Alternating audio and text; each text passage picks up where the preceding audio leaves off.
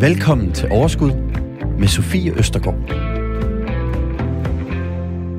Skulle man stå i den heldige situation, at man har en pose penge, som man skal investere, så er det jo måske en rigtig god idé at vide, om det er bedst at investere det i aktiemarkedet, eller om det måske kan betale sig at investere det i boligmarkedet.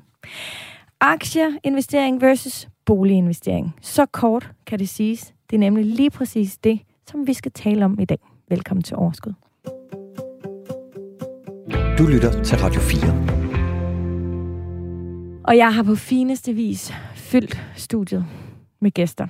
Og hvilke gæster, vil jeg bare lige sige fra starten af. Mira Nielsen, boligøkonom hos øh, Nykredit. Velkommen til dig. Mange tak. Vi kender dig også fra Hammerslag. Mm. Mm. Hvordan har du det? Jeg har det fint. Jeg glæder mig til at tale om øh, boliginvestering versus aktier. Ja. Mm. Vil du lige kort fortælle, hvad du laver til, øh, til hverdag? Åh oh, ja, jamen yes. jeg, mit job er at holde øje med, hvad der sker på boligmarkedet, se på alle de nye tal, der hele tiden kommer om øh, priserne og antallet af handler og udbuddet, og også når der kommer nogle politiske tiltag, der kan have en betydning for boligejerne, om man skal købe eller mm. øh, sælge. Mm. Spændende. Morten Bang, aktie- og ejendomsinvestor. Det er rigtigt. Tak for, at jeg måtte komme. Jamen, det må du. Det er dejligt, at du vil komme. Hvordan har du bestemt. det? Jo tak, jeg har det godt. Jeg satte heldigvis god tid af til at komme herover i dag. Ellers så kunne det godt være, at jeg havde været lidt mere stresset. Det er jeg glad for, at du gjorde så. Jeg synes, at vi lige skal starte med jer to, og så synes jeg, at vi skal tage, hvad hedder det, pulsen, eller lige kigge på, hvordan det står til på de forskellige markeder. Men inden da, Morten, jeg siger, at øh, du er aktie- og ejendomsinvestor. Mm. Vil du lige sådan kort fortælle, hvad, altså, hvad, hvad laver du til dagligt? Eller? Det vil jeg gerne, og jeg skal nok forsøge at gøre det kort. Altså, jeg investerer selv i aktier og ejendom. Aktier mest på pensionssiden, og ejendom, der har jeg en cirka 60 lejligheder i Odense, som jeg udlejer. Øhm, så rådgiver jeg investorer om aktier- og ejendomsinvestering, holder en masse foredrag om det, og så underviser jeg faktisk også i, uh, i både investering og økonomi. Hvorhen? På UCL i Odense, okay. blandt andet.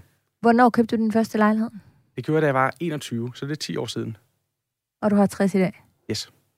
Sådan. Det går lidt bedre end mig. det ved du jo ikke. Nej. Altså, antallet er vel ikke nødvendigvis, men det lyder jo i hvert fald af mange. Mira, lad os starte med dig og boligmarkedet. Mm. Hvordan ser det ud øh, lige nu? Fordi jeg tror, at man skal have holdt sig godt for, grundigt for øjnene og for ørerne, hvis man ikke man skal have hørt, at her under covid-19 faktisk stik, stik imod alle mm. forventninger, så er det jo simpelthen bare strøget mm. til... Øh, og jeg tror ikke, jeg er sådan, i de år, jeg har arbejdet med boligmarkedet, har oplevet en periode, hvor der har været så meget fokus på blandt alle, hvad er det i alverden er det, der foregår. Øh, og det har vi jo selvfølgelig også brugt lang tid på, sådan nogle typer som mig, og forsøgt at formidle, hvorfor at vi tog fejl til at starte med. Det handlede jo blandt andet om, at der var kraftige forventninger om meget stigende, stærkt stigende arbejdsløshed. Den kom ikke øh, og slet ikke blandt de der øh, typer, der normalt køber boliger. Så på den måde, og så al den der tid hjemme, og tanker om, hvad skal livet bruges på egentlig, øh, har nok været det, der sådan har skubbet på. Og selvfølgelig også helt basalt, at privatøkonomien blandt danskerne er, jeg vil til at sige skidegod, men altså, den, den er mm. sund, ikke? I modsætning til, hvad man jo kunne forvente, når, da, man, da vi kiggede ind i den her mm. pandemi, overhovedet ikke anede, hvad, hvad det mm. vil have af, af konsekvenser. Så der er blevet handlet utrolig mange boliger igennem øh, 2020. Altså, der kom lidt lille dyk i starten, så satte handlerne fart, både huse, sommerhuse især, ikke, men også ejerlejligheder. Det fortsatte sådan her ind i starten, det første kvartal af 2021. Og så, øhm, det satte jo også gang i nogle ret kraftige prisstigninger, mm. fordi udbuddet ligesom blev høvlet ned, øhm, fordi der kom ikke lige så mange boliger på markedet, som blev revet af. Øhm, der er så sket det de seneste 3-4 måneder, at øh, vi har kunne se et meget ret markant dyk i antallet af især ejerlejlighedshandler øh, og sommerhushandler. Huse også, men det er lidt mere træ, der kom ned af. Og det har så også gjort, at vi ser stadig prisstigninger, øh, men de er blevet mindre, gradvist mindre de senere måneder. Ja. Mm? Og hvad hvis vi ser fremad? Hvad forventer I? Ja, nu har I jo taget fejl en gang, ja, kan man sige. Som ja, ja. Det. Derfor skal man også passe på ved at, ja, ved at basere sin uh, valg på sådan en klog, klog type som mig. Ikke? Men altså, øhm, vi, altså, dansk økonomi boomer jo lige nu. Ikke? Beskæftigelsen rammer højeste niveau øh, nogensinde, og vi har også øh, udsigt til lønstigninger. Vi har stadigvæk også de her lave renter, som jo også virkelig er noget, der holder øh, hånden under boligmarkedet. Så vi forventer sådan set stadigvæk, at der vil være prisstigninger, men at de allerede næste år vil være nede i sådan noget, der mere harmonerer med prisstigninger i resten af økonomien. Øh, 2-3 procent. Ja. Prisstigninger, ja. Så kigger jeg over på dig, Morten. Mm. Først kunne jeg godt tænke mig at spørge, om du har brugt øh, de sidste halvandet år på at sælge ud af nogle af dine boliger og trække noget gevinst hjem. Det kan jeg ikke øh, påstå. Jeg vil næsten sige tværtimod. Øh, jeg, jeg kører videre, og det gør jeg lige meget, om tiden er gode eller dårlige. Prøver at have en nogenlunde konservativ tilgang. Og det var apropos at være rolig. Det øh, er jo nemt at blive revet med af markedet, og det tror jeg virkelig er det farligste her. Lige meget, om det så går den ene eller anden retning. Jeg elsker, at du kalder det for en konservativ tilgang, og du har 60 øh, ejerlejligheder som 31 år. men, øh, men det synes jeg Kunne var... været mere? Jamen, det kunne det da. Du har da helt ret. Øhm, hvad siger du så med øhm, øh, aktiemarkedet? Altså, hvad tænker du om, om det? Fordi nu har Mia talt lidt om boligmarkedet. Ja. Det har jo også snydt en lille smule de fleste kloge hoveder. Ja, det må man sige. Jamen, den første observation, jeg vil komme med, det er, at der er rigtig mange, der er meget begejstrede for at investere i aktier PT. Og der vil jeg igen bare sige, tag det nu lige lidt roligt. De afkast, man har set, det nu lyder som om, jeg er mere end 31, måske nærmere det dobbelte. Men, men det er altså ikke det, vi kan nødvendigvis forvente på, på lang sigt. Så, så man skal lige tage det roligt, selvom det er helt vildt, og alle jo er blevet aktieeksperter det sidste år eller to, så øh, skal man jo se på, at det er fordi, man har været heldig eller dygtig. Det kan jo godt være forskel. Det er jo lidt det samme, jeg prøvede at sige ja. med boligmarkedet. Ikke? Altså bare fordi vi har set nogle priser, der bare er drønet op her i en helt ekstraordinær periode, så er det altså ikke det, vi regner med at komme til at se komme til at se fremadrettet. Og især på ejerlejlighedsmarkedet er der altså noget i vente. Jeg tænker jeg på nye offentlige ejendomsvurderinger og et nyt sæt boligskatteregler, som vil gøre noget ved, øh, forventeligt vil gøre noget ved priserne på ejerlejligheder. Altså Ja. trykke dem nedad inden for få år. Og, og der er min grundholdning bare lige meget om det er aktie eller ejendom. Mm. Vi må forholde os til det, vi ved. Altså alt det andet med at spå om ting, det er der ikke nogen af os, der lykkes med alligevel. Man kan sige, selv når det allerbedste på området ikke kan, mm. så, øh, så der kan vi andre nok heller ikke. Men øh, I kommer altså til at spå lidt i dag. I kommer i hvert fald til at øh, øh, skulle give nogle gode råd øh, til øh, vores lyttere, og særligt til øh, en af dem. Og øh, det er dig, Stine Pil. Velkommen til. Jo, tak skal du have. Stine, du er jo, øhm, du står faktisk lige præcis i det her. Øhm, altså, dilemma er jo også sådan lige, måske, altså det, luksusdilemma i hvert Ja, fald, kan ja. man sige, ikke? Jeg tror, det er den kategori. Ja, er det ikke det? Øhm, og du er jo med i dag, fordi øh, Mira og Morten øh, på allerbedste vis skal prøve at hjælpe dig til med, hvad der er det rigtige for dig at gøre. Og ind på vores Facebook-gruppe, øh, Facebook, øh, hvad hedder den, Overskud Radio 4, der har jeg også stillet et spørgsmål, og der er altså rigtig mange andre, som har input til dagens øh, tema, og også nogle spørgsmål, og dem vender vi tilbage til. Men det er rigtig dejligt, at øh, du vil være her i dag. Vil du ikke lige starte med sådan ganske kort at fortælle lidt om dig selv? Øh, først så har jeg meget høje forventninger til at blive meget klog, når jeg går herfra. Ej, hvor er det og godt. ved helt præcis, hvad jeg skal gøre. Der er ikke noget pres der. Øhm, Jeg overvejer at gå nu. øh, jamen, øh, Jeg har låst døren. Jeg er øh, 33. Jeg er gift med Thomas, og vi bor ude i Albertslund. Øh, vi har en søn på 5 sammen, og så Thomas har to store drenge på tidligere. En på 16 og en på 18. Øh, til daglig så arbejder jeg i ISS med rengøring. Øh, har en lille afdeling, øh, hvor vi øh, står for udvikling, øh, opstarter af kontrakter, giver tilbud, se ind i, hvordan man kan gøre rent bedst muligt. Øhm, og øh, vi købte selv hus for, det er lige omkring et års tid siden, vi flyttede. Vi satte til salg, da, lige inden corona kom, og tænkte, det var da det værste tidspunkt, vi overhovedet kunne gøre noget på. Nu kunne det kun gå nedad, og så fandt vi ud af, at det måske var et meget godt tidspunkt, inden at det steg helt vildt faktisk. Øh, men vi står nu og øh, har en på 18, som gerne snart vil flytte hjemmefra, og vi overvejer, jamen skal vi så købe en lejlighed til ham, som så på fremtid er som investering og skal lejes ud, så det ikke bliver et, et almindeligt forældrekøb, eller skal vi investere i øh, aktier i stedet for? Øh, vi afdrager på vores hus nu, jamen skulle man tage to år uden at afdrage, øh, for så bare, at det vi skulle have afdraget, og så investere det i aktier, så der kommer en god sum ind på den måde, og så begynde at afdrage igen. Øhm, vi er lidt konservative, tror jeg godt, det man må kalde det. Øh, kan godt lide det med, at vi får betalt af. Øh, kan godt være, at øh, vi har en fin friværdi nu, og, og at den forhåbentlig bare bliver større med årene, der går. Men, men det der med at betale sin gæld af, det har vi det bedst med. Mm, og det er I enige om. Og min mand er endnu mere konservativ, end jeg nok er. Okay. Og har I nogle penge ud over friværdien i huset? Ja, vi har også noget stående. Ja. Øhm, og ellers så har vi en god chat i, i friværdien, som vi heller ikke vil være bange for at bruge af. Øhm, vi står nok mere med den og sådan tænker, vi føler, at vi bliver nødt til at gøre et eller andet. Øh, at, at det der med bare at stå og se på, og alle siger, at det ikke at det fortsætter samme tempo, men øh, når vi står med nogle penge og har nogle muligheder, så skal vi nok ikke bare lade det stå til. Øhm, gerne prøve at se, om det ikke kan vokse. Jamen, øh, det bliver spændende at høre, hvad vores øh, kloge hoved har. I får lige øh, 20 sekunder til at tænke om. Du lytter til Overskud på Radio 4.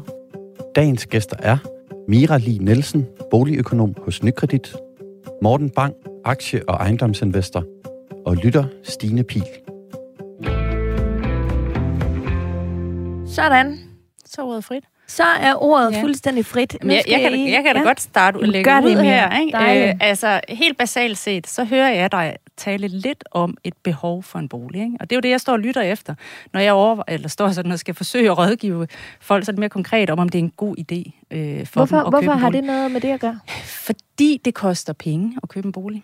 Du skal ud, det er det, man kan kalde en gearet finansiering. Jeg hører heller ikke på dig sige, at du har 3 eller 4 millioner liggende øh, desværre. et sted eller stående på en bankkonto, som, øh, som, øh, som du bare lige kan, kan, kan fyre af på en lejlighed. Øh, du skal ud og låne penge, og det koster penge også at låne penge, både i renter, men der er også nogle oprettelsesgebyr, der er kurstab, øhm, som man skal have med sig ind i den der regning. Så derfor skal det ikke være noget, man bare lige gør, fordi man får en indskydelse. Så det skal jo gerne drives af, at du har et behov. Der er en, øh, en ung mand, som øh, gerne vil have et sted at bo, Øhm, og, og, og jeg hører også dig sige, at, at det kunne godt være en langsigtet affære, det her. Ikke? Altså, det behøver ikke kun være de der 4, 5, 6 år, hvor han måske skal studere. Øh, det kan også, den kan også bruges til at lejes ud efterfølgende. Og det, det er sådan, så tænker jeg, altså, allerede, så vil jeg sådan sætte et V-tegn, ikke? fordi det er jo ikke noget med, at man tænker, at vi skal inden for 3, 4, 5 år øh, allerede der kunne se et, et, et afkast af en vis størrelse på den her lejlighed. Og den Men her lad os lige øh, øh, lege med tanken om, at øh, Thomas, øh, Stines øh, mand, ikke havde to ældre børn. Mm. Og de har øh, stadigvæk en dreng her på fem. Så kan man sige, så kan det jo også på et tidspunkt måske gå hen og blive ganske fint, at den dreng kan flytte ind i det. Eller lad mig vente den om og spørge dig, Morten. Mm. Har du behov for 60 øh, lejligheder øh, i din familie? Hvor mange børn har du? Jeg, jeg har to børn, men de er to, og et halv, Okay. okay. to år og et halvt år. Ja. Så altså, jeg tror ikke, vi har brug for alle de lejligheder. Øh, faktisk bor jeg i en lejet lejlighed lige nu, fordi vi lige har solgt vores hus, så det er lidt sjovt. Men øh, jeg, jeg tænker i virkeligheden, at det her det dels handler om et behov, som Mia også siger, men der er jo også et investeringselement. Fordi selvom det nogle steder kan være svært at finde lejlighed, så skal vi heller ikke gøre det værre, end det er. Der er alligevel mange lejligheder, der bliver også bygget rigtig mange lejligheder til udlejning for tiden. Så, så, så jeg vil faktisk vente om at sige, hvis man skulle overveje det her, så skal det også være fordi, at man netop ser den her investering i det, og mm. ikke kun fordi, man gerne vil hjælpe sit barn. Så kunne det være, at man skulle hjælpe med at finde den rigtige lejlighed. Men det er en... Øh, jeg tror, vi er kommet i gang med tanken, fordi han har et behov nu. Ja. Mm. Og, og så lege med tanken og så sige, jamen det er ikke hans behov, vi bare dækker, det er vores behov, som kan underbygge ham. Ja. Så vi hjælper ham, men det er egentlig os, der gerne vil lave den her investering. Og så siger du jo også, at I er, I er ret konservative, og det kan både tale for og imod en ejendomsinvestering. Fordi på den ene side set, så oplever jeg, at rigtig mange, der er lidt forsigtige og konservative, faktisk har nemmere ved at forholde sig til at investere i en ejendom end i aktier. Fordi aktier, det svinger op og ned. Man føler ikke, man kan gøre noget ved det, og man bliver tvunget til nærmest hver dag at se, hvad prisen er i dag. Og det kan man ikke rigtig lide, hvis man er lidt forsigtig. Mm. Hvorimod en ejendom, den svinger også op og ned, måske også næsten dagligt, men du bliver ikke tvunget til at se, hvordan udviklingen har været. Så det er nemmere også at have ro i maven, også på den lange bane. Man skal så selvfølgelig bare sørge for, at man også har tænkt sig om og gjort det på en rimelig fornuftig måde. Øh, ikke lånt hele beløbet, måske har lagt en pæn udbetaling og alle de her ting. Så, så den vil jeg i hvert fald måske sige, sætte hak ved, at det faktisk godt kan passe til, at man har en lidt konservativ tilgang. Ja. Men, men det er jo også et samlet billede. Ja, det er og, det, klart. og det, er jo så, det kan man så sige, det er sådan en helt også generel øh, udvikling. Jeg er fuldstændig enig i det, du siger. Øh, det man så også skal huske på nu, fordi nu ved jeg, at du bor ikke så langt fra København, og jeg tænker, det er Københavnsområdet, du også overvejer at købe en lejlighed i. Ja, det er det, Øh, og der kan man sige, at priserne har været i mange år, men er også blevet endnu højere det seneste år, og steget betydeligt mere end indkomsterne. Og det gør jo, at det bliver tungere og tungere økonomisk set at købe en lejlighed. Øhm, man skal så også huske det med de her boligskatter, som jeg nævnte for noget tid siden, at de, de Altså, det er mere sikkert nu, end jeg synes, det har været øh, nærmest nogensinde, at, at det bliver en realitet. Der er sendt de første vurderinger ud til nogle husejere, og så vil inden for de kommende år vil der komme nye vurderinger på, på lejlighederne også, og så vil de så være altså, vurderinger, som danner grundlag for øh, en ny sæt, et nyt sæt boligskatteregler fra 24. Og en af årsagerne til, at priserne har kunnet stige så markant på lejligheder i de senere år, det er jo fordi, at skatterne slet ikke har bevæget sig. Man betaler skat af en meget, meget lav vurdering, øh, og især en lav grundvurdering. På huse er opført det sig lidt anderledes. Øh, og så trykket ind mod byen, også det, der med et fint ord hedder gentrificering, er altså, at folk med høje uddannelser, relativt høje indkomster, kommer ind og gerne vil bo i byerne. Og det, det, gør, det gør jo noget ved prisniveauet, fordi det er jo købernes pengepunkt, der ligesom er den, der i sidste ende, eller i første betal, øh, hvad hedder det sådan noget, øh, øh, sætter prisen på markedet. Mm. Øhm. Der, der kunne jeg faktisk godt tænke mig at lidt øh, hægge mig fast på noget mm. af det, du siger der. For du siger jo, at øh, priserne på øh, lejligheder i København er steget rigtig meget de senere år, og sammenlignet mm. med indkomster. Mm. Og der er noget interessant, at øh, lejeniveauerne jo ikke er steget tilsvarende. Mm. Af flere grunde, både fordi der er noget lovgivning omkring det, men også fordi der netop er blevet bygget rigtig meget. Så vi kan faktisk sige, at i dag, der er det alt andet lige en dårligere investering at lave et forældrekøb, hvis man skal se sådan på det, uden at kan spore om fremtiden, end det var for måske fem år siden. Ja, det er og i hvert fald endnu vigtigt, at man tænker langsigtet her. Ja. Ikke? Også fordi der kommer de der bump, som vi, vi, ved, vi ved, at der kommer altså en betydeligt højere grundskyld på de her lejligheder. Ikke for jer, der køber dem i dag, eller ikke hvis man køber dem i dag, men når de skal sælges igen en dag. Og hvis det er på kort tid efter sådan et skifte, så vil det altså betyde, at priserne på dem skal ned. Hvis en ny køber skal, det koster en ny køber 10 eller nu må jeg ikke skræmme, gøre nogen bange, vel, men eller 20.000, måske mere, at sidde i den her lejlighed, så vil det altså trykke på priserne. Og øhm, kan vi lige blive ved de her ejendomsskatter og mm. grundskyld og alt det der, som jo også for nogen kan være virkelig komplekst. Ja, komplekst, ja. og noget man, altså for nogen går det først op for dem, når de ser, øh, tror jeg, salgsopstillingen på et, altså på, på en ejendom, at det jo egentlig er regnet med ind, og hvor meget af det. Men der er jo nogle regler lige nu i forhold til, at noget er indefrosset, og hvis man køber inden et eller andet år, og ja. der er et eller andet der. Ja, altså kan... du, har, du har helt ret, det der med, at det, første gang man ejer en bolig, det er jo der, man så mødes med de her Øh, de, de færreste ser jo faktisk ejendomsværdiskatten. Vi betaler to skatter. Mm. Der er en mhm. ejendomsværdiskatten, den bliver trukket over, øh, over trækprocenten. Så er der ejendomsskatten, også kaldet grundskylden. De, det, det er lidt forvirring, men det er en skat til kommunen, den anden er en skat til staten, og den kommer, PT øh, bliver betalt af to gange sivkort, øh, som kommer ind af brevsprækken. På lejligheder har den været stort set ligegyldig i mange, mange år. Og det er simpelthen fordi, at øh, ejendomsvurderingssystemet tilbage i 2013, nu skal jeg lige holde tungen lige i munden, blev suspenderet, og så valgte man at, at, at sige, at, at for at nogen øh, ikke kommer til at betale for meget, så, så går vi tilbage og siger, at så siger vi, at øh, ejendomsvurderingerne to år tidligere er det, der ligesom eller, øh, ligger til grund for grundskylden. Og det er jo, øh, det gør jo blandt andet på ejerlejligheder, øh, som også generelt har haft meget lavt værdiansatte i det gamle vurderingssystem, grunde, at den er næsten ubetydelig, øh, grundskylden. Og det kommer jo så til at ændre sig nu, fordi man siger, nu kommer der både en ny ejendomsværdivurdering, og derinde i også en ny grundvurdering, og de kommer til at ligne virkeligheden, og lejligheder gøres mere lig beskatningen af huse, af vurderingen af huse. Øhm, og, og, og det er jo klart, at så kommer skatterne til at også fylde noget mere for øh, ejerlejlighedsejer. Ja. Fordi i det hus, den du bor i... omkostning, den ja, bliver ja. meget høj. Ja, og den betaler man jo ikke af på, ligesom sit lån bliver mindre. Fordi det hus, du bor i, der er du nok klar over, øh, altså ser det der sivkort, der kommer. Og, ja, og, og det er sikkert et vist beløb, hvis du bor i Albertslund. Ja. Øhm, jeg har selv rækkehus på Østerbro, og det er jo skiftet derfra til... til øh, eller fra lejlighed til, øh, til det hus, ikke? Det, det gjorde altså mange doblede min grundskyldsbetaling. Men, men vi skal ja. så også huske, at det er heller ikke al skat, øh, på ejendom, man betaler, hvis det er udlejet. Mm. Ejendomsværdiskatten ja. betaler man jo ikke. Nej. Derfor kan det jo så godt have betydning for værdien af lejligheden, hvis man skulle sælge den igen jo alligevel. Mm. mm. Ja, det er meget interessant. Ja, mm. til den betaler man ikke. Så i et tilfælde, hvor øh, Thomas og Stines øh, ældste flytter ind sammen med en ven, for eksempel, mm.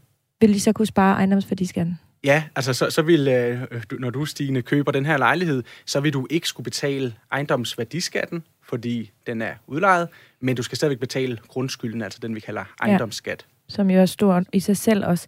Øhm, men er det mig, der husker galt? Eller er der et eller andet med, at hvis man har købt inden et eller andet år, så er der et eller andet der? Ja, ja godt høre. det er der. Det er meget det er der. diffust. Ja. Og, og det, der Og gør det endnu mere, mere sådan komplekst, det er jo også, at det har været aftalt at skulle starte i. Tilbage i 2017 blev det aftalt, at de her nye regler skulle indføres i 2021, altså fra i år. Mm. Det er så blevet på grund af problemer i skat og med IT-systemer, og hvad ved jeg. Det Ja. kan de fleste, Det har de kan- fleste hørt om. Det kan jo ske. Ja, ja. Så, så er det så udskudt til 2024. Okay. Nu er det således, at hvis man køber en ejerbolig inden øh, 2024, øh, er flyttet ind i den, så bliver man, øh, og lad os sige, det er en lejlighed, hvor skatten efter de nye regler vil stige på, så tildeles man det, der kaldes en skatterabat, altså en form, et nedslag, et permanent nedslag, den skat, man betaler som køber, hvis man, så længe man bor i lejligheden. Den dag, du sælger, så skal den nye køber beskattes efter de nye regler, og skatten på daværende tidspunkt ud i, skal jeg sige, 2026-27. Og hvis den så er højere, så er det jo klart, at, og betydeligt højere, så, så vil den køber sige, mm, Mm. det koster mig x tusind mere om måneden at bo i den her lejlighed, Ja. så jeg, jeg, jeg er altså nødt til at hive prisen ned, øh, med mindre indkomsterne er steget Ja, er tilsvarende. og Men, men som udgangspunkt er det jo rart for køber inden 24, ikke? Mm. Altså tænker jeg, man, der bliver det, det billigere, men det er klart, man skal jo have i mente. Ja, og det er ikke, og heller ikke faktisk så lige til, fordi det, det er bedre for køber, hvis du har en lang tidshorisont, Ja. og hvis det er et anseligt beløb, som du får lov at spare Ja. i en, en længere årrække. Fordi du betaler jo formentlig også en højere pris, fordi de der forventninger om de højere skatter er ikke indlejret i priserne lige nu. Men hvad så, hvis man køber inden 24, og så skal du have det vurderet, fordi så skal du øh, investere i noget mere i den og gøre noget ved den, så vil vurderingen vel lige pludselig være lavere, så din øh, gældsfaktor, eller hvad man kalder det, bliver lige pludselig højere. Ja, som udgangspunkt, ja.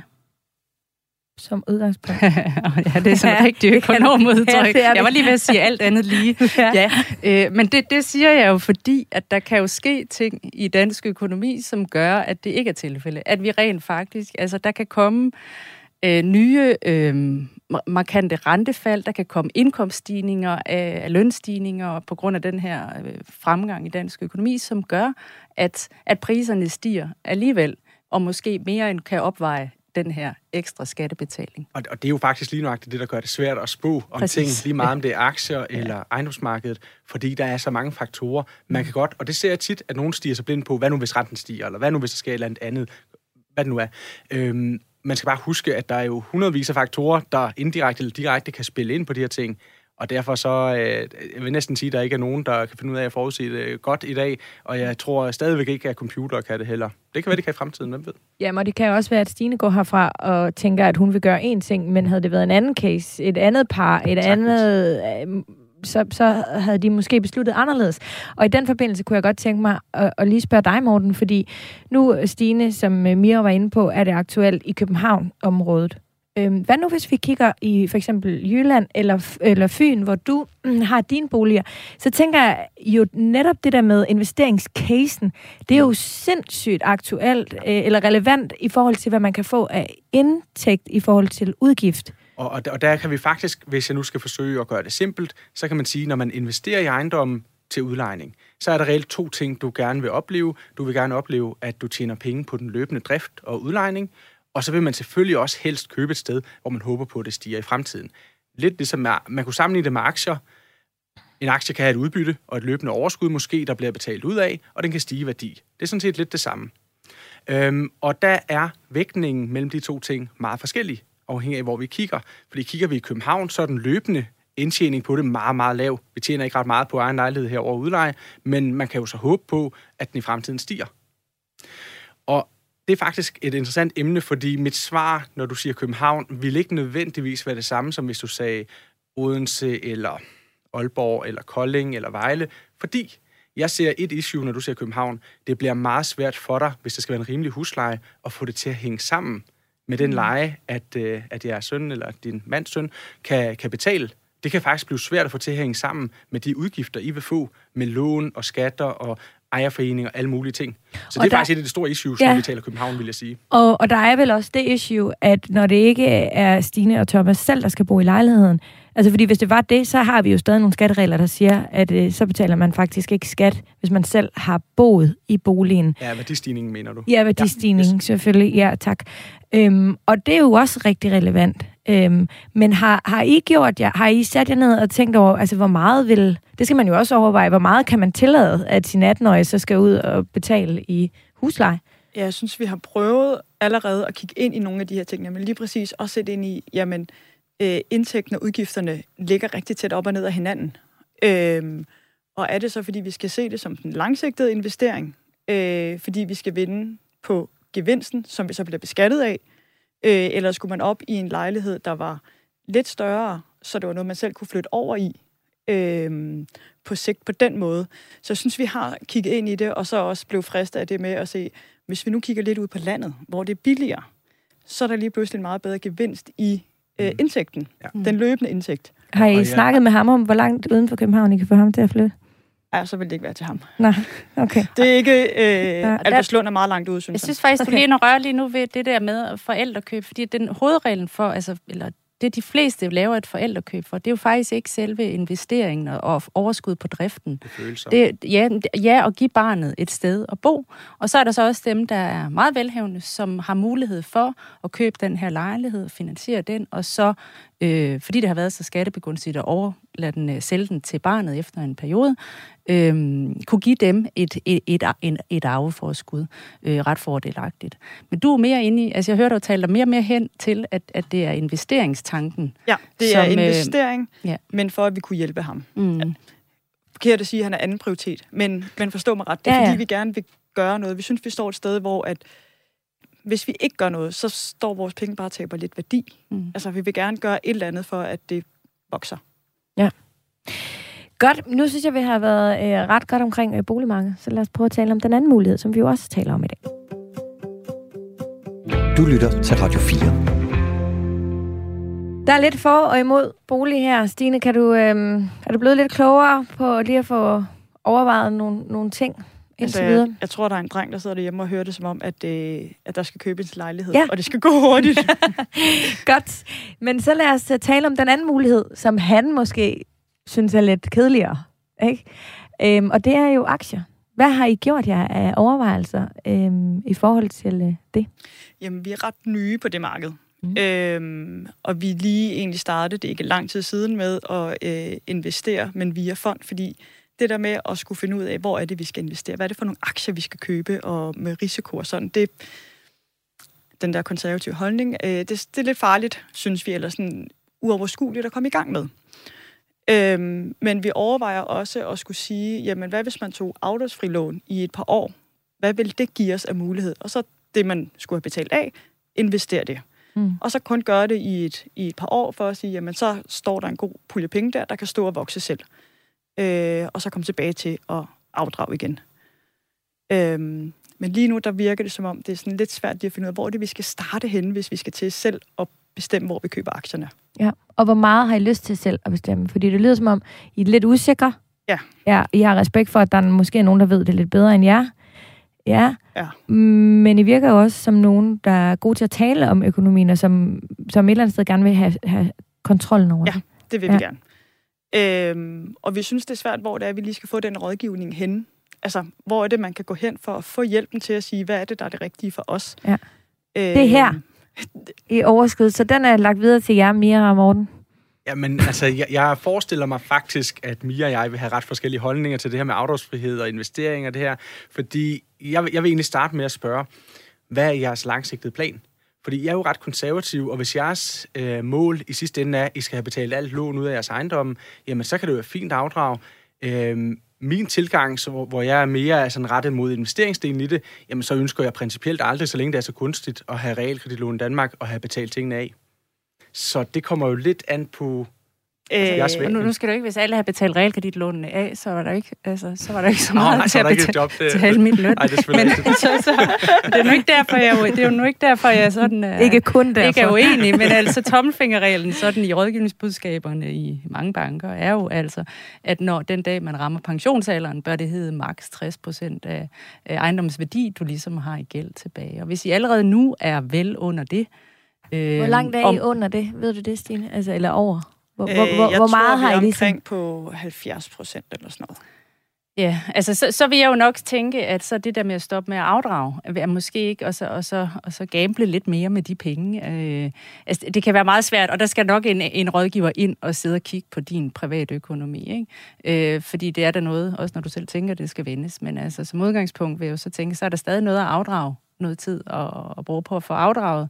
Øh, men, men basalt set, så er det jo en god ting at have både altså, penge forskellige steder, have noget i sin bolig, have noget på sin pensionsordning, have noget i frie midler, som for eksempel kunne være aktier. Altså, og, og der tænker jeg, i virkeligheden noget af det vigtige at forholde sig til der, det er, hvordan ville I så have det, hvis vi nu fik en finanskrise i morgen? I havde øh, ikke nødvendigvis taget mere i belåning, men I havde stoppet med at afdrage, og så faldt boligmarkedet øh, 35 procent. Hvor- Hvordan ville du så have det? Aktiemarkedet måske også. Måske også aktiemarkedet, men nu lige i forhold til det med belåningen, Ja. øh, og så har du så Nå investeret ja, i i forhold til aktier. huset, ja, og du har investeret Ja. i aktier. Ja, så, så, så giver det mening. set begge steder Ja, på den måde. ja, klart. Øh, det vil jeg ikke synes var det fedeste. Nej. Nej. Øhm, men det er ikke... Vi skal ikke bo der, hvor vi bor nu øh, i 30 år. Øh, det, Skal I have noget billigere eller dyrere? vi skal have noget mindre og noget... Det er så, vi, øh, vi kommer, jeg kommer fra landet, han kommer fra Frederiksberg. Så hvor vi ender, det, øh, det ved vi ikke rigtigt. Nej. Øhm, vi skal i hvert fald noget, noget mindre, og derved forventer jeg også, at vi skal ned i noget, der er billigere. Ja. Ja. Så det, vi egentlig gerne vil med huset, det er at få afdraget noget, så når vi skal videre, jamen så, hvis ikke gældfri, i hvert fald meget tæt på gældfri. Okay. Og øh, forhåbentlig er det, når ham den lille hurtigt bliver sparket ud hjemmefra, at vi så... Men, øh, men han skal var fem, så der er stadigvæk lige nogle år til. der er nok et par år endnu, Ja. ja. Vi når nok i hvert fald halvvejs i, øh, i den her øh, afdragsperiode. Ja. Okay. Men, men man kan sige, der er jo lidt for og imod her. For på den ene side, hvis I skal købe noget billigere, jamen så har det måske alt andet lige mindre betydning, at I har afdraget en hel masse. Men hvis I derimod skulle have købt noget dyrere, så var det måske en måde at spare op til den der øh, nye, dyrere bolig på. Ja, du, og nu hvor du sagde det jo også, har sagt det nogle gange, det der med at spå om fremtiden og hvad behovene er, øh, det kan jo også være, at I, her, I kommer til at drømme om at skal ind og bo på nogle rigtig dyre kvadratmeter i en centrum af København, eller Frederiksberg. Det, det må du slet ikke sige. Nej, nej. Men, øh, men altså, og, og der, der, ja, altså, der står jeg sådan og tænker, jeg hører, du også flere gange nævner din konservative, øh, altså dit behov for, for tryghed, og altså, altså personligt vil jeg jo nok umiddelbart blive ved med at afdrage på dem, og ikke, ikke, ikke stoppe det for, for at investere i aktier. Men, Men- la, Men det Ja, betyder ikke, at du aldrig kan gøre det jo. Altså, altså det kan jo gøres om, om nogle år. men lad os lige prøve at så samle de her ting. Der er lidt for og imod. Altså, jeg ved ikke med jer. Jeg hører altid, at folk de siger, hvis man ser på en 10-årig horisont, så er bolig altid en god investering. Har I ikke hørt det? Jo. Altså, det er der folk, der det siger rigtig mange. Siger du også det, Mia? Øh, jamen, det kommer an på den 10-årsperiode, hvornår, altså hvordan du lægger den, fordi øh, du kan godt trække streger på den kurve, hvor de 10 år ville have været dårlige. Øh, og det kan meget vel også være... Men skal du ikke ind og virkelig lure og ramme rigtig Men præcis? du skal ramme finde det? omkring efter finans. Altså, det Ja, kommer også an præcis. på, hvor du kigger hen. Ja, det altså, skulle jeg lige til at sige, fordi, fordi- du kan også øh, tegne streger på Danmarkskortet, og så vil der faktisk være stor del af det, hvor vi ikke, ikke engang Ja, nødvendigvis er oppe endnu. Præcis. Ja. Ja. Øh, og det samme også på sommerhusene. Ikke? Der kan man også sige, jeg ser jo nogle gange sådan nogle overskrifter, og det er nogle gange, nu skal jeg ikke være øh, øh, træde på ejendomsmælder, men det er ofte der, det kommer fra, at på en øh, 40-årig periode, øh, sommerhus har altid været en god investering, sådan en overskrift. Men altså, vi skal bare ikke glemme, at lige indtil at de 10 år forud for den her coronapandemi, der lå sommerhuspriserne stort set flat. Altså i et gennemsnit på nul. Og det er jo Ja. altså boligpriser omkring de store byer har de seneste 10 år, mange år, vist sig, og både når de falder, så kommer de hurtigt tilbage, men har en generelt opadgående tendens. Mm. Så, men om det så igen vil være tilfældet de næste 10 år, det er det, vi forventer i dag. Øhm, men altså, altså, det er jo altid et gamble, for du kan ikke, altså der er mange ting om, lige, om de 10 år, hvis tidshorisonten hedder 10 år, det vil jeg jo synes var en fin periode, sådan her i hovedet, hvis man køber en lejlighed. Fordi så er du vel forbi det, vi ved sker, ikke? Ja. Og så handler det vel også om i nedgangstider, om man er tvunget til Ja. altså at sælge ud, eller om man har, og Det det er jo ligegyldigt, om det er aktie, eller om det er ejendom, eller hvilken investering det er, hvis man kan holde skinnet på næsen, selv i de tunge tider, og Mm. så kan vente det ekstra år eller to, Mm. der skal til. Og, og der må jeg jo lige, øh, det kan jeg så stort gøre, lige rose øh, Miras arbejdsplads, og generelt det realkredit, fordi det er jo øh, en ret unik ting, vi har i Danmark, hvor øh, så længe du afdrager generelt set, medmindre vi er ude i nogle specielle lån, men så kan du godt få lov til at blive i din bolig. Så længe du kan betale dine ting. Også selvom der måtte være en periode, hvor der så kom et stort fald, og din bolig var lidt mindre værd end det, du skyldte, så kan det være, at du ikke kan ud og tage et nyt lån måske, men så kan du godt få lov til at blive boende og betale af på det der lån. Det, det skal vi bare huske, det er faktisk nok en af verdens mest sikre, trods alt, lån, man kan tage. Ja. Og, og apropos det, du siger, så har vi også snakket om, at det, der har været vigtigt med den bolig, vi har sat os i nu, det er øh, mulighed for, hvis der er en af os, der ikke kan arbejde, har lyst til at arbejde, at vi skal kunne sidde der og sige, ved du hvad, stopper med at arbejde, nu tager jeg nogle måneder, hvor jeg ikke skal noget, fordi jeg bare er blevet træt af det, og så finder man noget nyt. Øh, så den økonomiske frihed i, og at vi ikke måske, vi vil ikke sidde for stramt, fordi vi vil gerne kunne sige, nu skal jeg noget helt andet, end det jeg gør i dag. Der er ikke nogen af os, der vil være forpligtet til at skulle arbejde. Og se, mm. det der, lige det du siger der, det, det giver mig faktisk to inputs. Den ene var, så kunne det være, at afdragsfrihed var en fin idé, og så spare noget op ved siden af, så man havde mulighed for at kunne få det ud. Fordi hvis du siger dit job op, og så går du ned til banken og siger, jeg vil gerne have lidt mere realkredit, så jeg har noget at leve af, så siger de nok nej. Øh, så der kunne det Øh, sådan jeg vil set... godt se dine sidste tre måneders lønsedler. ja. øhm, og på den anden side set, så taler det måske faktisk imod ejendomsinvestering. Fordi noget af det, altså på den lange bane, det kan jeg lige komme tilbage til, så har ejendommen sådan set været en bedre investering end aktier, både i Danmark, men også bredt. Øhm, men det er der en grund til. Dels så kan man sige, så kræver det måske lidt mere end bare at trykke på en knap og købe sig ind i en fond. Det er måske en mere aktiv indsats og investering. Men udover det, så er den heller ikke lige så likvid, så du kan ikke bare lige sælge den fra det ene øjeblik til det andet, som du kunne med nogle aktier, hvis du nu vil bruge dem på at sige dit job op og have lidt frihed. Ikke at jeg skal stå her og sige til en arbejdsgiver, du har tænkt dig at gøre det selvfølgelig. Men Mm. Hvad tænker du om det, Stine? Det er jo egentlig meget relevant også, ikke? Ja, det var faktisk meget, altså det tror jeg faktisk ikke, vi har tænkt over på den måde, og så sige, jamen så er det faktisk den måde, vi laver noget ekstra opsparing, at det ikke er i huset, opsparing ligger, men at vi tager noget ud af det, og har liggende til hvis ikke Ja, jeg forventer, at situationen kommer, vi ikke Nej, vil nej. arbejde. Øh, vi er ret glade for at arbejde begge to, men, Mm.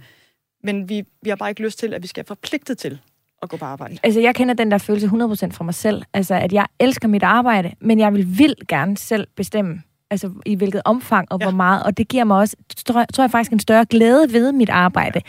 Øhm, men det er jo virkelig relevant, fordi I kan jo ikke bare lige smide den 18-årige ud, når han er blevet 19, bare lige fordi nu er der en af jer, der ikke vil arbejde. Altså, så på den måde giver det jo egentlig jer en større frihed til. Ja.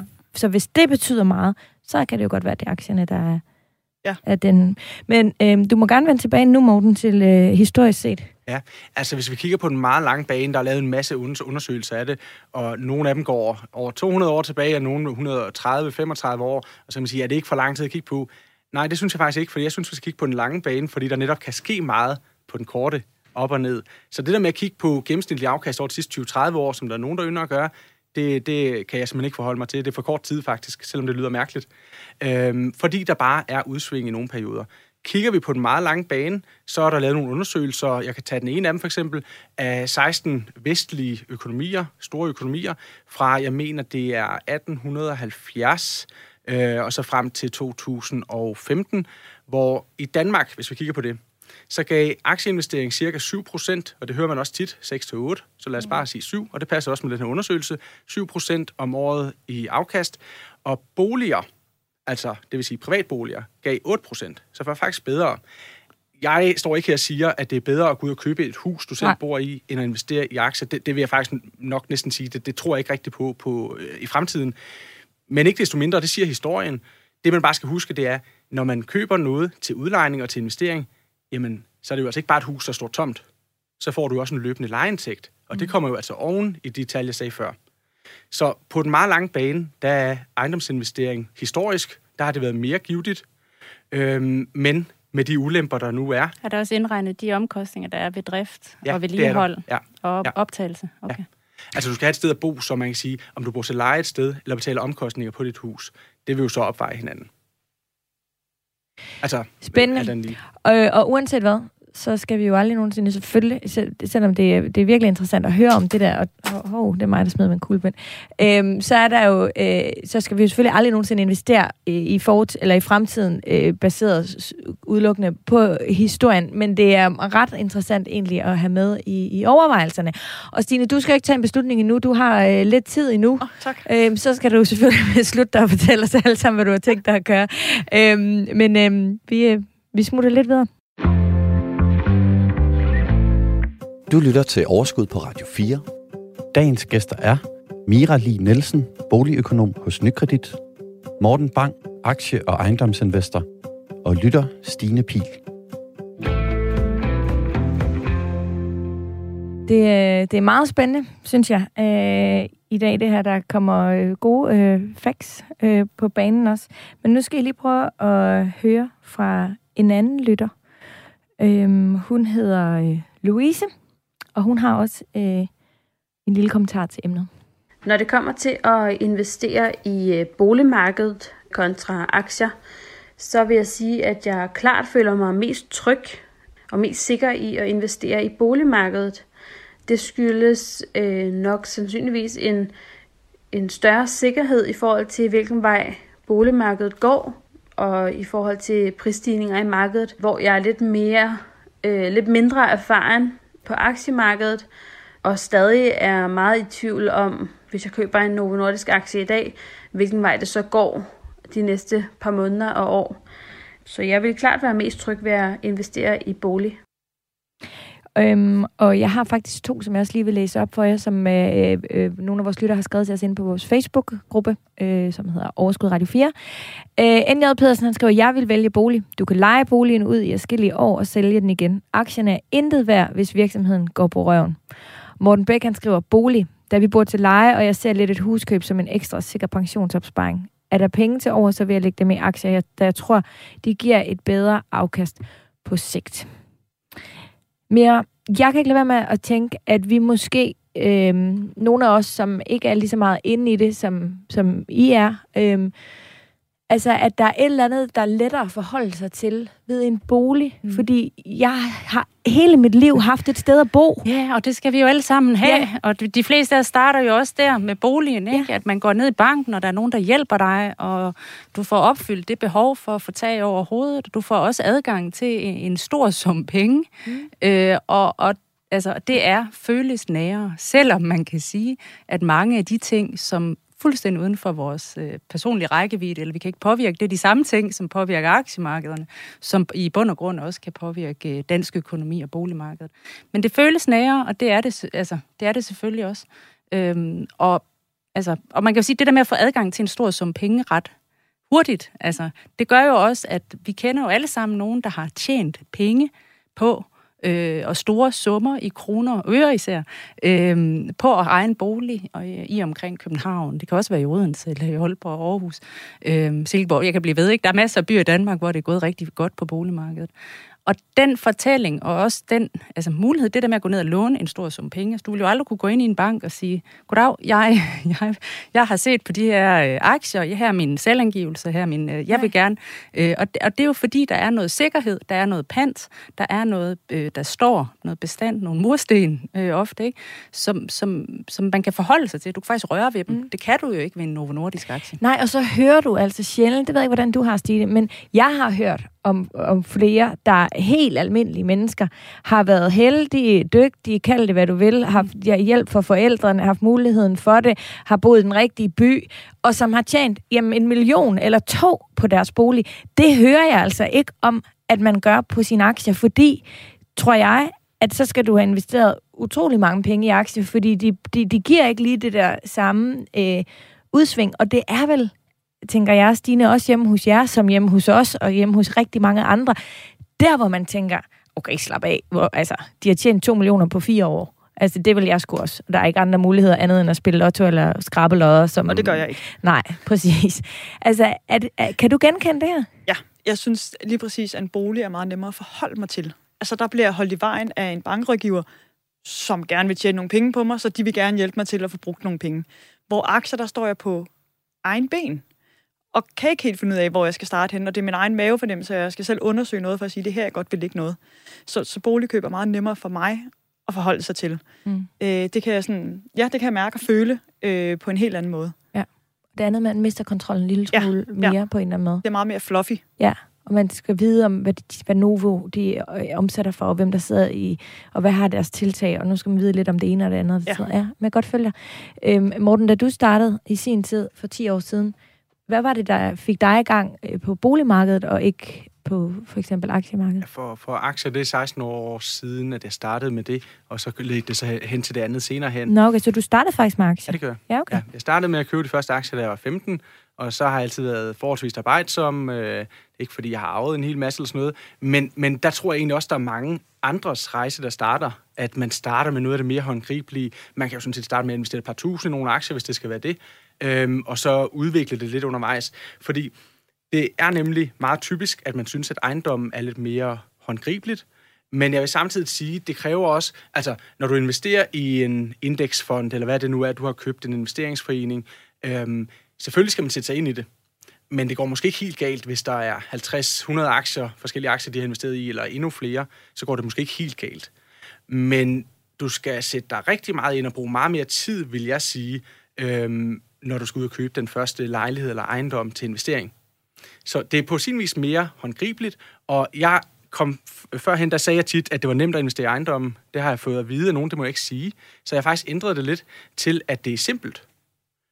Det er ikke nemt, og grunden til, at det ikke er nemt, det er, fordi man skal være meget, meget vedholdende for at få det til at blive til noget. For det kræver også ret mange penge, der skal spares op og sådan noget hver gang, og man skal virkelig holde det i kort snor, kan man sige. Hvad, hvad mener du med det?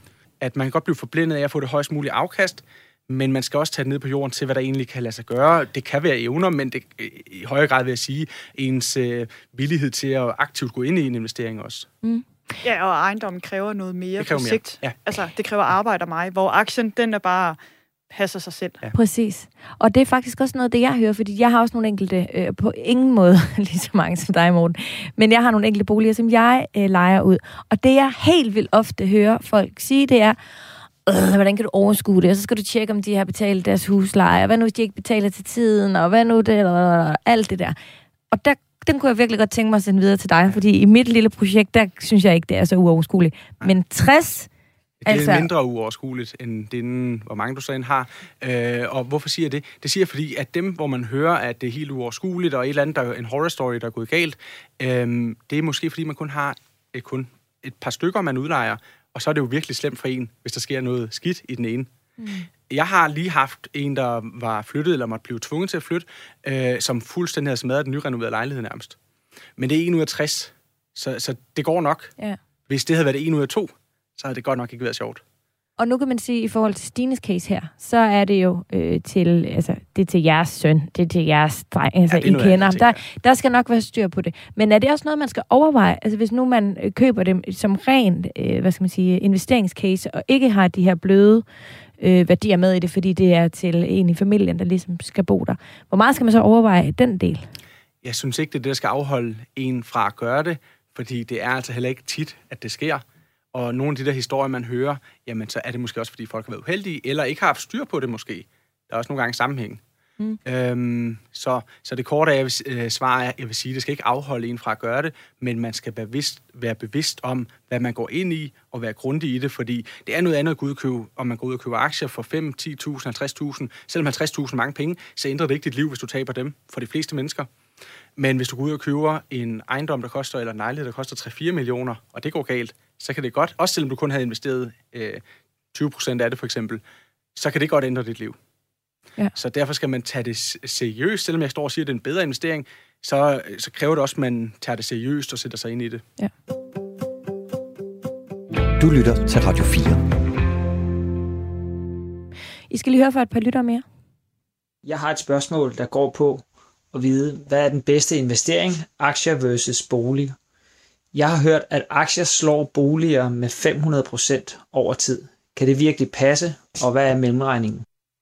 Det her, det var fra øh, Andreas, og der kan vi jo Det ved jeg ikke. Nå, Svare jamen altså de kort. ting, når jeg har spurgt vores øh, strateger efter, hvad er afkastet på aktier, og sådan, kan I ikke Ja. give mig en kurve over det og sætte op imod boligprisudvikling, så er han jo mere eller mindre ret i det, han siger, hvis vi ser over de seneste 20 20-30 år.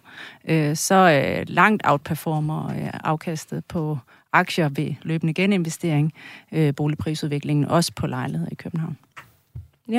Ja, og der er der jo et par forskellige ting, fordi det er jo netop det, jeg lidt prøver at gøre op med, Ja. ja. for det er det, man hører. Men øh, hvis du investerer i ejendommen, så er det jo ikke kun boligprisudviklingen, du investerer i. Så, altså når jeg investerer, så investerer jeg kun for driften. Og hvis jeg køber noget i Odense, så i gennemsnit, så på de penge, jeg kommer med, selvom jeg er mere konservativ, end jeg behøver at være, så øh, tjener jeg måske 15 procent om året på driften.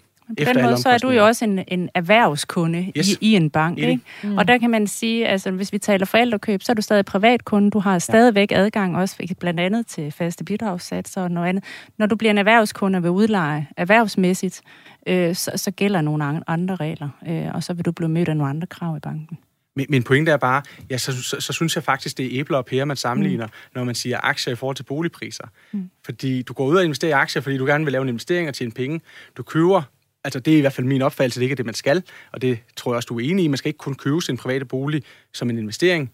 Så det er faktisk ud fra den devise, at jeg synes, man så sammenligner æbler og pærer, når man siger aktiepriser i forhold til boligpriser. Mm. Fordi når du investerer i en ejendom som en investering, og det er så det, jeg kalder ejendom i stedet for boliger, så, øh, så er det jo altså primært, fordi du kan udleje den, at du vil gøre det. Så, øh, det, så derfor mm. kunne jeg, jeg kunne godt tænke mig sådan en lille boksekamp øh, kamp en gang med en af de der økonomer, der holder fast i, at aktier giver et bedre afkast. Fordi det gør det ikke, hvis man ser på det som en investering. Og, og, og, hvis vi kigger på den, øh, de undersøgelser, du sagde, taler om tidligere. Mm. taler den jo i hvert fald også lidt et andet sprog. Ja. Ja, er du forvirret, Stine? Lidt, tror jeg. Eller sådan, nej, jeg tror bare, det, tænker, det, det sætter nogle gode tanker i gang. Det er godt. At, at sådan, hvad, er det, hvad er det, vi skal overveje, før vi tager en beslutning, hvad vi gør? Ja. Øh, at nu har vi nok mere til at tage en beslutning. Altså, øh, ved, hvad det er, vi skal sætte for og imod, er øh, i forhold til, hvad for en beslutning vi tager. Der er en mere, der har et lille input til dig. Du kan putte ned i gryden. Det er mig, Britt, vores lytter. Prøv at her. Hvis jeg pludselig havde en stor bunke penge, som jeg skulle tage stilling til, hvad jeg ville med, om jeg vil bruge dem på aktier, eller jeg vil bruge dem på fast ejendom, så vil jeg helt klart købe aktier. Jeg er fuldstændig, ej ikke fuldstændig grøn. Jeg har startet i ja, marts, februar marts i år, så på den måde så er jeg jo sådan set meget grøn inden for aktiehandel. Men jeg synes, det er pisse sjovt og pisse spændende. Og det synes jeg faktisk ikke altid noget med hus er. Jeg har nok at gøre med det hus, jeg har. Og hvis jeg investerer i ejendom, så vil det være til udlejning, og det vil der bare være alt for meget tummel med, tror jeg. Så jeg går helt klart med aktier. Stine, der er også nogle gode overvejelser her. Hvem er det, der skal ind og sætte lejligheden i stand, når øh, sønnen og hans øh, venner lige er kommet til at holde en fest, hvor væsken røg ned? Det bliver bare manden. Det bliver manden, ja. Der, men der er jo altså... Hun har nok at gøre med sit ene hus. Og så har hun øh, synes, det er pisse spændende med aktier. Jeg synes nok, begge ting er spændende. Jeg synes bare, at aktierne er svære at komme i gang med. Mm. Øhm, jeg er uddannet bygningskonstruktør, så jeg er jo ret fascineret af, af huse. Det input, det skulle vi lige have haft. Nej, det skulle da Jeg sagt arbejder fra starten af. Jeg arbejder ikke øh, med øh, noget omkring øh, huse. Jeg er bare, altså, øh, elsker at se udviklingen af arkitekturen i det. Øh, ingeniørarbejde. Øh, men jeg er jo enig i, at det er den der med, at så er der noget, jeg, vi skal gøre aktivt og bruge tid på. Og vi har også et hus, dog et, der ikke kræver særlig meget bevidst valg, fordi vi ikke gider bruge tiden på at skal renovere selv hele tiden. Øhm, så, så det er helt klart, det er lige præcis det samme, vi sidder med, hvor jeg bare ikke synes, at aktierne måske er lige så nemt. Om det er, fordi vi ikke er kommet ordentligt i gang med aktierne, det skal jeg ikke kunne sige. Nej, men der er, der er jo også nogle gange, hvor vandet, altså toilettet løber, eller et eller andet, og det er jo også, ja. Så det skal I du i hvert fald også have med i overvejelserne. Det skal I have med i overvejelserne, hvis I bevidst har købt et hus, hvor der ikke er meget at lave nu. Vil I så øh, gerne have det ekstra at lave?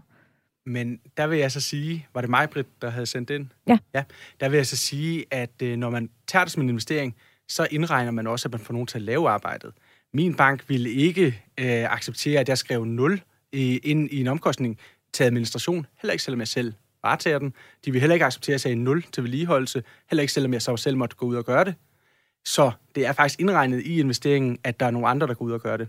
Men er det Og også tror, det, det når det er et, et, et, et, altså et enkelt køb i familien? Fordi hvis... Nej, det, det, det, det siger jeg ikke. Ja, der, det- det der, er er, noget der er noget er der, ikke? For, ja, det, Ja. det må være noget andet, fordi, øhm, fordi i, altså, i, i forvejen, hvor meget kan I lige tillade jer, at de skal betale? Altså, hvis der så oven i det skal sættes øh, øh, 1000 kroner i måneden eller et eller andet til, til uforudset, ufor, uforudset vedligehold, så kan jeg i hvert fald godt se på, på, på, på investeringen, at, at så er det kun den øh, lange, for, forhåbentlig forhøjelse. Ja, og der, derfor er det jo også det der med, at det skal være behovet for at dække mm. den øh, unge mands øh, altså boligbehov.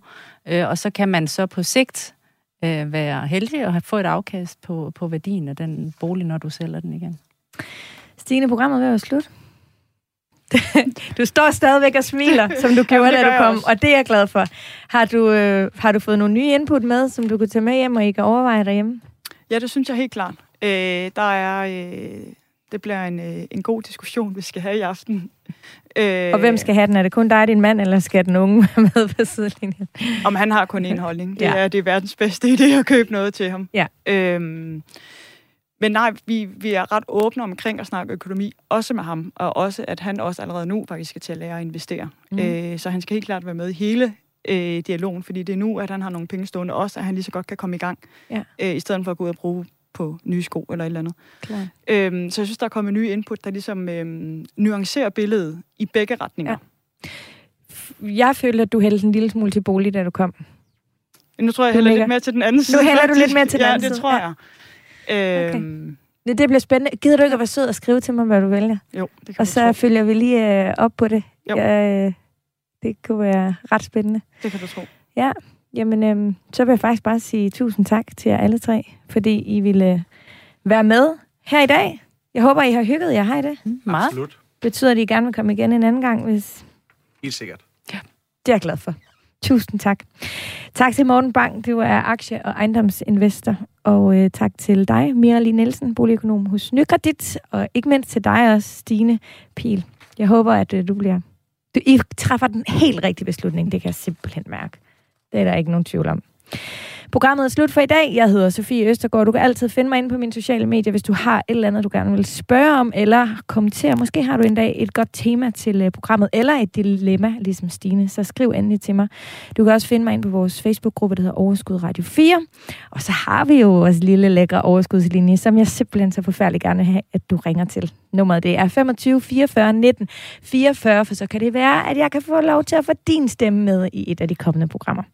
Programmet i dag det var var tilrettelagt af Anders Hammann og af mig selv. Tak for i dag.